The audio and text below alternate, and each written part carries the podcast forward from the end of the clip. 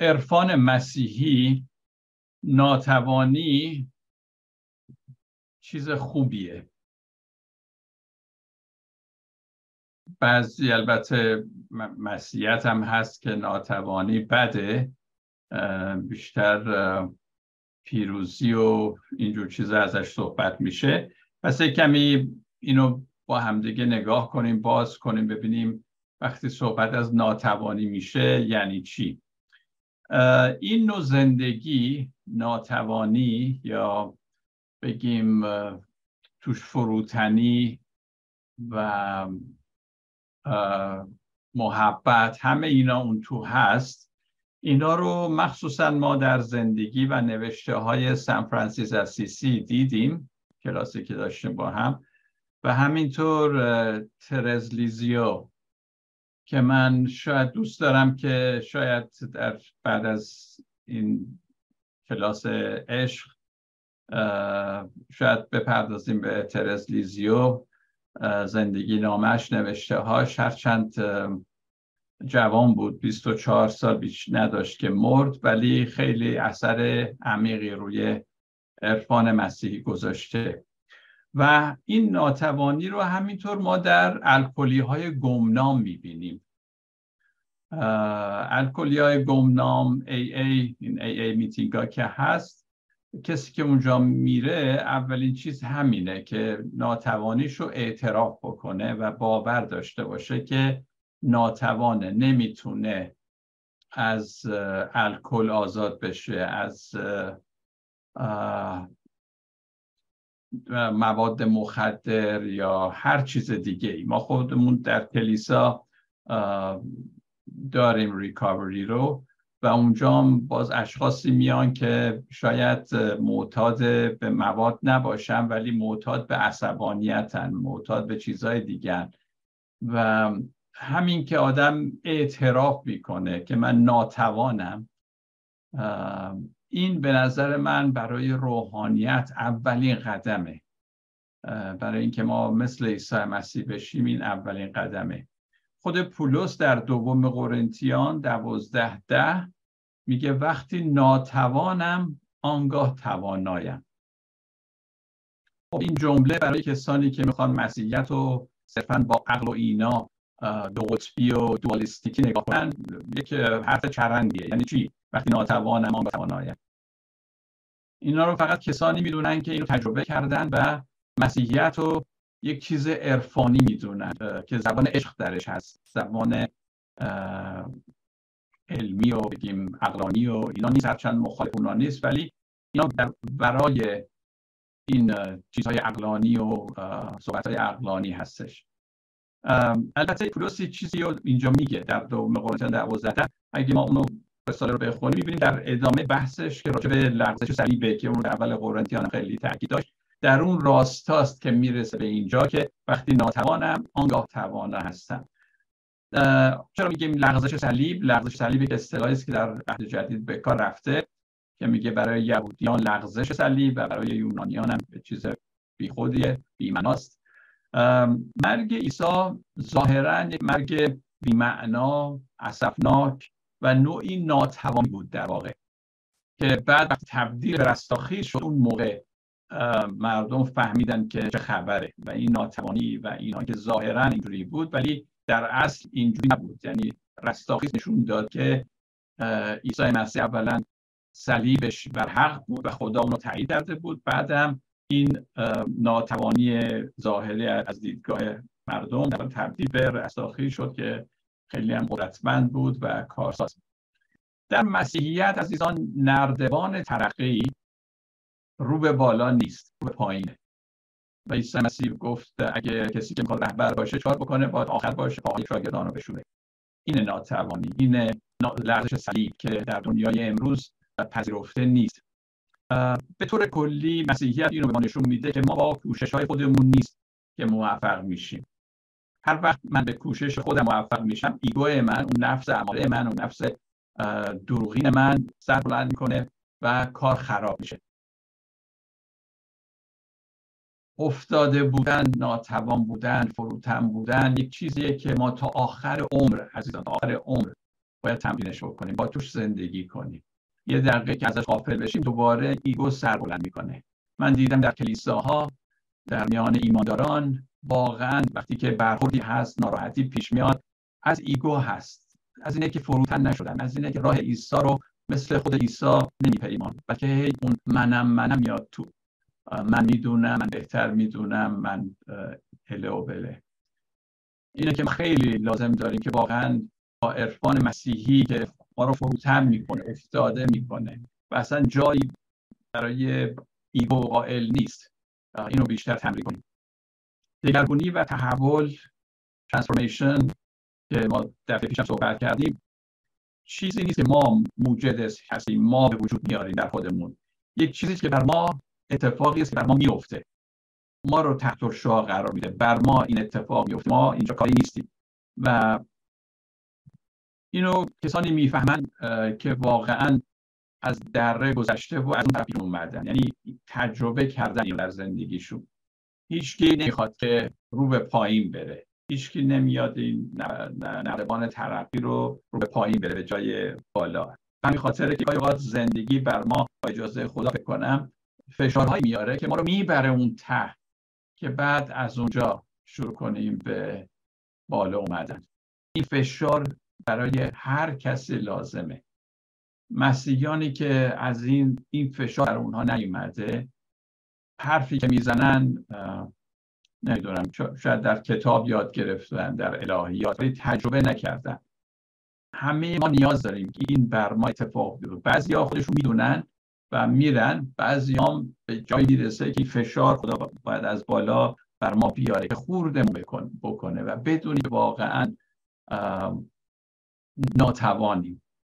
هیچکی نمی‌خواد پایین بره و می‌خواد این فشار هست. این نیرو می‌تونه چیزهای مختلف باشه. می‌تونه خود خدا باشه می‌تونه نیروی عشق باشه.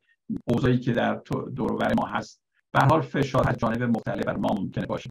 کسانی که تسلیم این نیرو شدن که بر اونها وارد اومده می‌فهمن به جریان نشه قراره.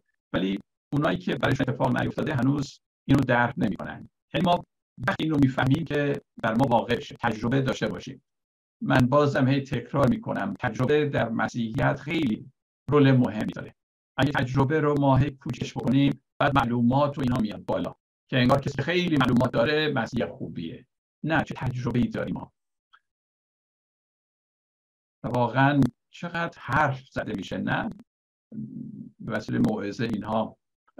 و ولی خب ما می‌بینیم نهایتا در مسیحیت عمله که نشون دهنده اینه که شخص مسیحی هست یا نه. از تجربه ضروریه. انسان دوست داره بدون اینکه خورد بشه بدون اینکه ناتوان بشه فروتن بشه چیز رو از دست بده می‌خواد رستاخیز برسه. ولی زندگی عیسی مسیح نشون میده که اصول کار چجوریه. اول صلیب بعد رستاخیز. نمی‌تونی صلیب و ما دور بزنیم به رستاخیز برسیم. به همین خاطر این ناتوانی یا عیسی مسیح حتی میگه دانه که نمیره نمی‌تونه ثمر بیاره. نسبت به غرور خودمون. اینا نباشه ما ثمر نمیدیم. همه ما عزیزان از مراحل گوناگون زندگی میگذریم و گذشته ایم و همه ما اونجا عرفای مسیحی شب تاریک روح مینامند. شب تاریک روح شاید عبور کرده ایم یا عبور کرد. و این خوبه. در مورد مادر تریزا هم حتما شنیدید که چقدر گاهی اوقات با افسردگی زندگیش گذشت گاهی اوقات شک ها داشت حتی. حتی گاهی اوقات خدای واقعا تو هستی یا نه. و اینا اینا ما, ما رو میپز عزیزان نباید از اینا بترسید درست مثل کشتی گرفتن یعقوب و خدا اونجا فرشته خدا. ما باید کشتی بگیریم با خدا. جالبه که اونجا میگه خود خدا بود که این کشتی رو شروع کرد.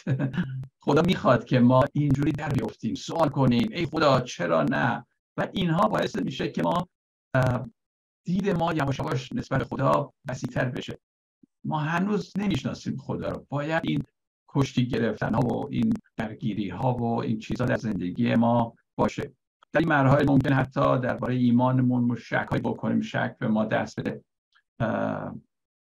خودم یادمه که خیلی جوان بودم و در کلیسا اون موقع نامنگاری ما داشتیم. کسانی که علاقمند بودن ما درسای میفرستادیم براشون پست می‌کردیم بعد اینا درس رو میخوندن سوال پرسشنامه ای جواب می‌دادم میومد بعد ماها تصمیم می‌کردیم براشون میفرستادیم اینجوری کتاب مقدس و وصیت رو تدریس می‌کردیم. و منم اون وظیفه رو در کلیسا به عهده داشتم. خوب یادمه که یه روز گفتم خدایا واقعا این کار رو می‌کنم جوانان هستم نمی‌دونم کارهای دیگه می‌کنم در کلیسا. ولی واقعا آیا تو از من راضی هستی یا نه؟ نکنه اینا همش همینجور علکی خودمو خوش کردن. بدون اینجور سوالا برای ما پیش میاد گاهی اوقات. حتی سوال این که آیا خدای تو هستی یا نه؟ و هیچ اشکال نداره که اینها رو ما در میان بذاریم. به چالش بکشیم ایمان خودمون رو حتی. و خوب یادمه که یک صدایی اومد من. همین گفت متا دوازده متا دوازده هیچده و منم اون زمان واردم بودم به بگم دقیقا این چی بود. ولی وقتی باز کردم اونجاست که راجع به عیسی مسیح البته خدا میگه من روح خود را برای گذاشتم و او بشارت را خواهد داد. الی تایید می‌کرد که او برگزیده منه او خادم منه. و خیلی یک یک پاسخی بود که چنان منو تاثیر گذاشت روی زندگی من که حالا این مدل صحبت نمی‌تونم در 50 سال پیش اینا هنوز به خاطر دارم. این جزء تجربیاتی است که من هیچ موقع فراموش نمی‌کنم. این شک ها لازمه تا ما رو در ایمان استوار بکنه. همینجور که گفتم پشتی گرفتن با خداست. خدا ما رو می‌زنه گاهی ما رو می‌زنه زمین. ولی خدا دوست داره که اینجوری باهاش درگیر بشیم. یک مورد دیگه هم که برای رشد روحانی مثلا صحبت کنم یکم بیشتر به ما کمک می‌کنه. در پیش هم مقدار راجع به این صحبت کردیم. موضوع اینه که ما یه نفر رو نیاز داریم به آینه ما باشه. یادتون هست؟ دفعه پیش گفتیم آینه چیکار می‌کنه؟ فقط صورت تو رو نشون میده. اگه صورتت زخمی نشون میده اگه زخمی نیست نشون اگه شادانی نشون میده اگه غمگینی نشون میده. نه انتقاد می‌کنه نه هیچی. هرچی در برابرش قرار بگیره همونو منعکس می‌کنه اون شخص که اون ببینه. حالا ما نیاز داریم همچین شخصی. اونایی که متعهلن زن و شوهر می‌تونن برای همدیگه این آینه باشن. و ما در ازدواجه که نکات ضعف و قوی خودمون پی می‌بریم. در این رابطه هست یا اگه مجردیم یک دوست خوب می‌تونه این نقش رو داشته باشه برای ما. همه ما نیاز داریم به همچین چیزی کسی که آینه باشه برای ما. و همینطور همه ما نیاز داریم که کسی ما را بدون شرط دوست داشته باشه. همونجور که هستیم. خیلی مهم عزیزان. در زندگی کسی باشه که شما رو همونجور که هستید دوست داشته باشه. و اگه اینجور باشه حالا چه در ازدواج چه در دوستی و اینها ما بهتر می‌تونیم پی ببریم که واقعا خدا هم بدون شرط ما رو دوست داره. برای اینکه به اونجا برسیم لازم داریم که یک شخصی باشه که ما این تجربه رو داشته باشیم. بعد وقتی هم میگیم خدا محبت بدون شرط بهتر می‌فهمیم که آها مادرم اینجوری بود مثلا. منو همینجوری دوست داشت. پس می‌تونم بفهمم محبت خدا رو. هر رابطه سالم همین یک آینه می‌خواد که خودش رو نشون بده و همینطور کسی که بدون قید و شرط شخص رو دوست داشته باشه. عزیزان ما وارد یک رازی بی انتها شده ایم که ما نشان میده که نمی‌تونیم طبق این راز بزرگ خدا هست زندگی کنیم ناتوانیم. ولی وارد شده می‌دونیم که همچین چیزی هست. و از همین رو بود که عیسی عددی بی نهایت برای بخشیدن یکدیگر داد گفت که هفتاد بار هفت یعنی بی نهایت همدیگه رو ببخشید. و این در رابطه ما چقدر ضروریه؟ من وقتی که جوانان میان عقدشون می‌کنم اینو میگم. میگم شما لازم دارید که خیلی خیلی خیلی خیلی همدیگه رو ببخشید. چون جفتتون افراد ناقصی هستید. هفتاد بار هفت بخشیدن.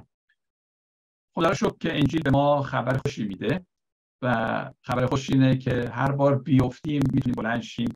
اگه شکست بخوریم شکست حرف آخر رو نمی‌زنه. امید داریم امید زندگی داریم.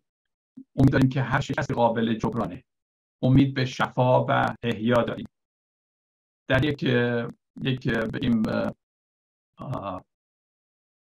میله فیزی در نظر یه جایی قطع میشه و بعد جوش می‌زنن اون قسمتی که جوش خورده معمولا خیلی قوی تره از بعضی بقیه جاهای اون, اون تیک فلز یا میله. ما هم همینطوریم. در جایی که شکست خوردیم پاره شدیم شکست خوردیم وقتی جوش می‌خوریم خیلی قوی میشیم. اینه که تجربه برای ما خیلی مهمه که افتادیم شکستیم. عیسی مسیح ما رو جوش زده و اونجا خیلی قویه چون که اون تجربه رو ما داشتیم. حسن داشتن صمیمیت در روابط حالا چه زناشویی چه دوستان اینه که می‌تونیم از دیگه طلب بخشش کنیم و به همدیگه خطاهای خودمون رو اعتراف کنیم. و هر موقع اعتراف یعنی خطایی کردیم اعتراف کنیم. این صمیمیت چقدر زندگی رو شیرین می‌کنه. پس عزیزان به خودتون سرکوفت نزنید وقتی که خطا می‌کنید اشتباه می‌کنید. از خودتون متنفر نشید. چون در مسیحیت جایی برای ایستادن دوباره هست جایی برای بخشش هست. آمرزش گناهان هست. و فکر نمی کنم موفقیت بتونه به ما این آسیب پذیری رو بده. این شکست هاست که ما رو آسیب پذیر می‌سازه و وقتی آسیب پذیر هستی بهتر نزدیکتر به خدایی. باز صحبت همون ناتوانی است که پولس می‌کنه. در این صمیمیت اگه بین ما هست بین زن و شوهر یا دوستان و آسیب پذیری ما آنقدر در این میمونیم تا تجربه کسب بکنیم. و اونقدر رو تمرین می‌کنیم که مذره خواهی اعتراف به اشتباه و طلب بخشش کردن و نظر زدن و از خودمون منزجر شدن. این دیگه جزء ماهیت و طبیعت ما میشه. به قول انگلیسی ها second nature میشه برای ما. خیلی راحت میشه. اشتباه کردیم عذرخواهی کنیم. خیلی راحت. چون یه جایی برای اون ایگو ما اون نفس اماره ما دیگه نیست. این دینامیک این چیزیه که هم بین ما انسان ها می‌تونه باشه و بین ما و خدا. این صمیمیت. در واقع اول ما شاید با هم دیگه اینو تجربه می‌کنیم. بعد به صمیمیتی که ما می‌تونیم با خدا داشته باشیم. بعضی هم شاید بالعکس ولی معمولا با آدمانی که دور بر ما هستن از خانواده و اینها این صمیمیت رو یاد می‌گیریم. دو نفر که در عرفان مسیح در این مورد از بهترن همینجور که گفتم یکی ترزیزیو هستش یکم جولیان نوریچ که وقتی زندگی نامه اینا رو می‌خونیم. عملا می‌فهمیم مسیحی بودن پیرو عیسی بودن چیه. اینا الهیات به ما درس نمیدن زندگیشون گویا هست. حرفایی هم که می‌زنن همش از تجربه از درد از اونچه که برایشون گذشته. به همین خاطر که مؤثر میفته هر دو زن هستن و به طور کلی زنان بهتر می‌تونن به کلیسا یاد بدن صمیمیت چیه. تشریک مسایی چیه؟ آسیب پذیری چیه؟ و جای تاسفه که بعضی از کلیساها زنها رو اونطور که باید و شاید اجازه نمیدن که در این راستا قدم های بردارن خدمات انجام بدن. و خیلی چیزا ما به این شکل از دست میدیم. خاطر اینکه تعصبات خاص داریم رو اینکه کلیسا باید مردانه داره کنن و شبان کنن اینا. مبحث دیگه هم بگم بعد می‌پردازیم به سوالات و اینها. عزیزان همه ما با تضادها شکها دورایی ها و مسائل بغرنج گوناگون مواجه میشیم در زندگیمون. تضادها بین دو راهی این درست اون درست. و واکنش ما در برابر این تضادها معمولا اینه که من هر چه زودتر این تضاد رو برطرف کنم هر چه زودتر جریان فیصلش بدم. من اینجوری هم شاید اکثر ما اینجوری باشیم. و یا اینکه می‌خوایم راهی بیابیم که بتونیم به حال بگیم بسوزیم و بسازیم. وقتی تضاد در زندگی ما هست دو چیز مختلف هست فشارهای رو ما هست یا میگیم بسوزیم بسازیم یا یا می‌خوایم یه جوری فورا حلش کنیم. اما بهترین راه اینه که این تضادها رو که در ما هست در واقع اینا یک نقطه عطفی می‌تونه زندگی ما باشه. فرصتی باشه که ما اشخاص عمیقتری باشیم. این تضادها می‌تونه ما رو وارد راز الهی کنه به عمق ببره. این راز ما را با دنیای زیبا و حقیقتی وصف ناپذیر آشنا می‌کنه. عرفای مسیحی اکثرا از این حالت سخن گفتن. رفتن به جرفا جایی که هیچ محدودیتی نیست. یک فضای بیکران. سپیس هست. احساس رها شدگی. در آن دیگه سعی نمی همیشه خودتو به پای خودتو نگه داری. احساس می‌کنه دستان خدا تو رو داره نگه میداره. این حالت هایی که رفت مسیحی داشتن. از همین تضادها شروع شده. سخته ولی در این حال دلنشینه. رازه ولی در این حال یک نوع بینش و آگاهی به میده. این حالت در این حال که ترسناکه مانند افتادن به دستهای خداوند که ابرانیان ده سیزده میگه گاهی اوقات آدم دوست داره در دستان خدا بیفته. با تمام ترسناک بودنش مثل داوود که می‌گفت من می‌خوام در دستای خدا بیفتم. خدا تو هر کاری با من بکن خاطر گناهی کردم ولی تو در دستای تو باشم. باز اینم باز چیزی نیست که ما با عقل خودگرایی خودمون دوالیستی خودمون بفهمیم مگه اینکه اینو تجربه کرده باشیم. از این روز که عرفا وقتی تجربه خود را شر می‌دهند همیشه میگن این حالت این تجربه مثل اینه که به چیزی تشبیه می‌کنن. خاطرتون هست عیسی مسیح مثلا در باب 13 وقتی که مسئله های ملکوت رو میگه میگه ملکوت خدا به این میمونه به یه دانه. ملکوت خدا مثل اینه که یک تاجری گنج پیدا کرد و هرچی داشت فروخت اون گنج رو خرید. مثل این که مثل اینه. همش تشبیهی و اینجوری صحبت می‌کنن.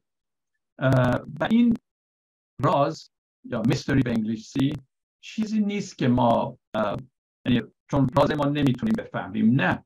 این این راز الهی یه نوع شناختن بی انتهاست در واقع.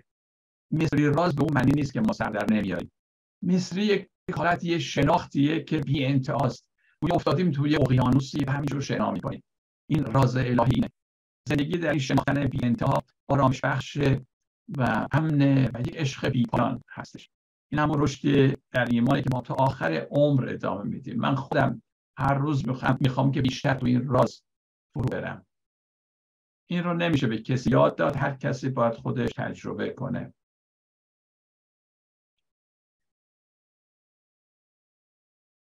پس عزیزان این درگیری که گاهی با خودمون داریم و جنگیدن با سایه هامون اینو قبلا این اصطلاحات من به کار بردم. هر ما یک سایه هایی داریم. سایه های یعنی ضعف یا گناهان اشتباهات عادت زشت. تجربه ترد شدگی که بعضی از ما داریم شکست های اخلاقی که ممکنه بعضی از ما داشته باشیم و هر نوع رفتار بدی که با ما شده. همه اینها عزیزان می‌تونه یک دروازه باشه به سوی درک عمیق روحانی. به همین خاطره که حتی خطاها و اشتباهات ما رو خدا به کار می‌بره برای اینکه ما رو در خودش عمیق تر کنه. پس به جای تنفر از خودمون بیزاری از خودمون این رو یک وسیله بدونیم برای عمیق شدن در خداوند. کسی که بخشیده شده می‌تونه ببخشه. کسی که برایش رحم شده می‌تونه رحم کنه. مثل اون خادم در مکتوب باب 18 23 تا 35 که بدهکار پادشاه پادشاه این خادم رو میبخشه. مبلغ کلانی بدهکار بود. و این خادم میره سراغ خادم دیگه که از اون بهش بدهکار بود. رو میندازه تو زندان برای یک مبلغ ناچیز. در اینجا خدا میگه که بعد پادشاه میگه این همه قدر تو بخشیدم و تو نتونستی ببخشی. کسی که فکر دو قطبی داره و دوگانگی در جهان در جهان میکانیکی در واقع گرفتاره و آزادی نداره. فقط این این فکر عرفانی هستش که به ما آزادی واقعی رو میده. کسی که نمی‌تونه ببخشه در واقع همون من فکر کنم همون گناه بر ضد روح القدسه. چطور؟ چون گناه او بخشیده نمیشه. مثلا عیسی مسیح گفت و عیسی مسیح هم گفت اگه گناه مردم رو نبخشید گناه شما بخشیده نمیشه. از گناه بر ضد روح القدس یعنی که من دیگر رو نمیبخشم در اون صورت گناه من بخشیده نمیشه. و گناه بخشیده نمیشه چون طرف فکر می‌کنه اصلا نیاز به بخشیده شدن نداره. پس هم میمونه در گناه خودش. و این شخص اون مجرایی که قرار قبلا صحبت کردیم که بده و بگیره ببخشه و بخشیده بشه رحم کنه و بر او رحم بشه این مجرا رو مسدود کرده. دیگه از توی این تونل هیچ آبی روان نیست. بخشیدن بخشیده شدن رحم کردن و رحمت رو پذیرفتن. در اون دعای مریم مادر عیسی با باب یک چند بار مریم اینو به کار می‌بره. رحمت خدا. من نیاز به رحمت خدا دارم. نیاز به بخشش خدا دارم. اگه مریم این همه نیاز داشت چقدر ما بیشتر باید در زندگی ما اینا جریان داشته باشه. بخشیدن بخشیده شدن. این لطافت مسیحی این فروتنی مسیحی این ناتوانی که فکر کنم پولس از اون صحبت می‌کرد و همینطور رفا راجع بهش صحبت کردن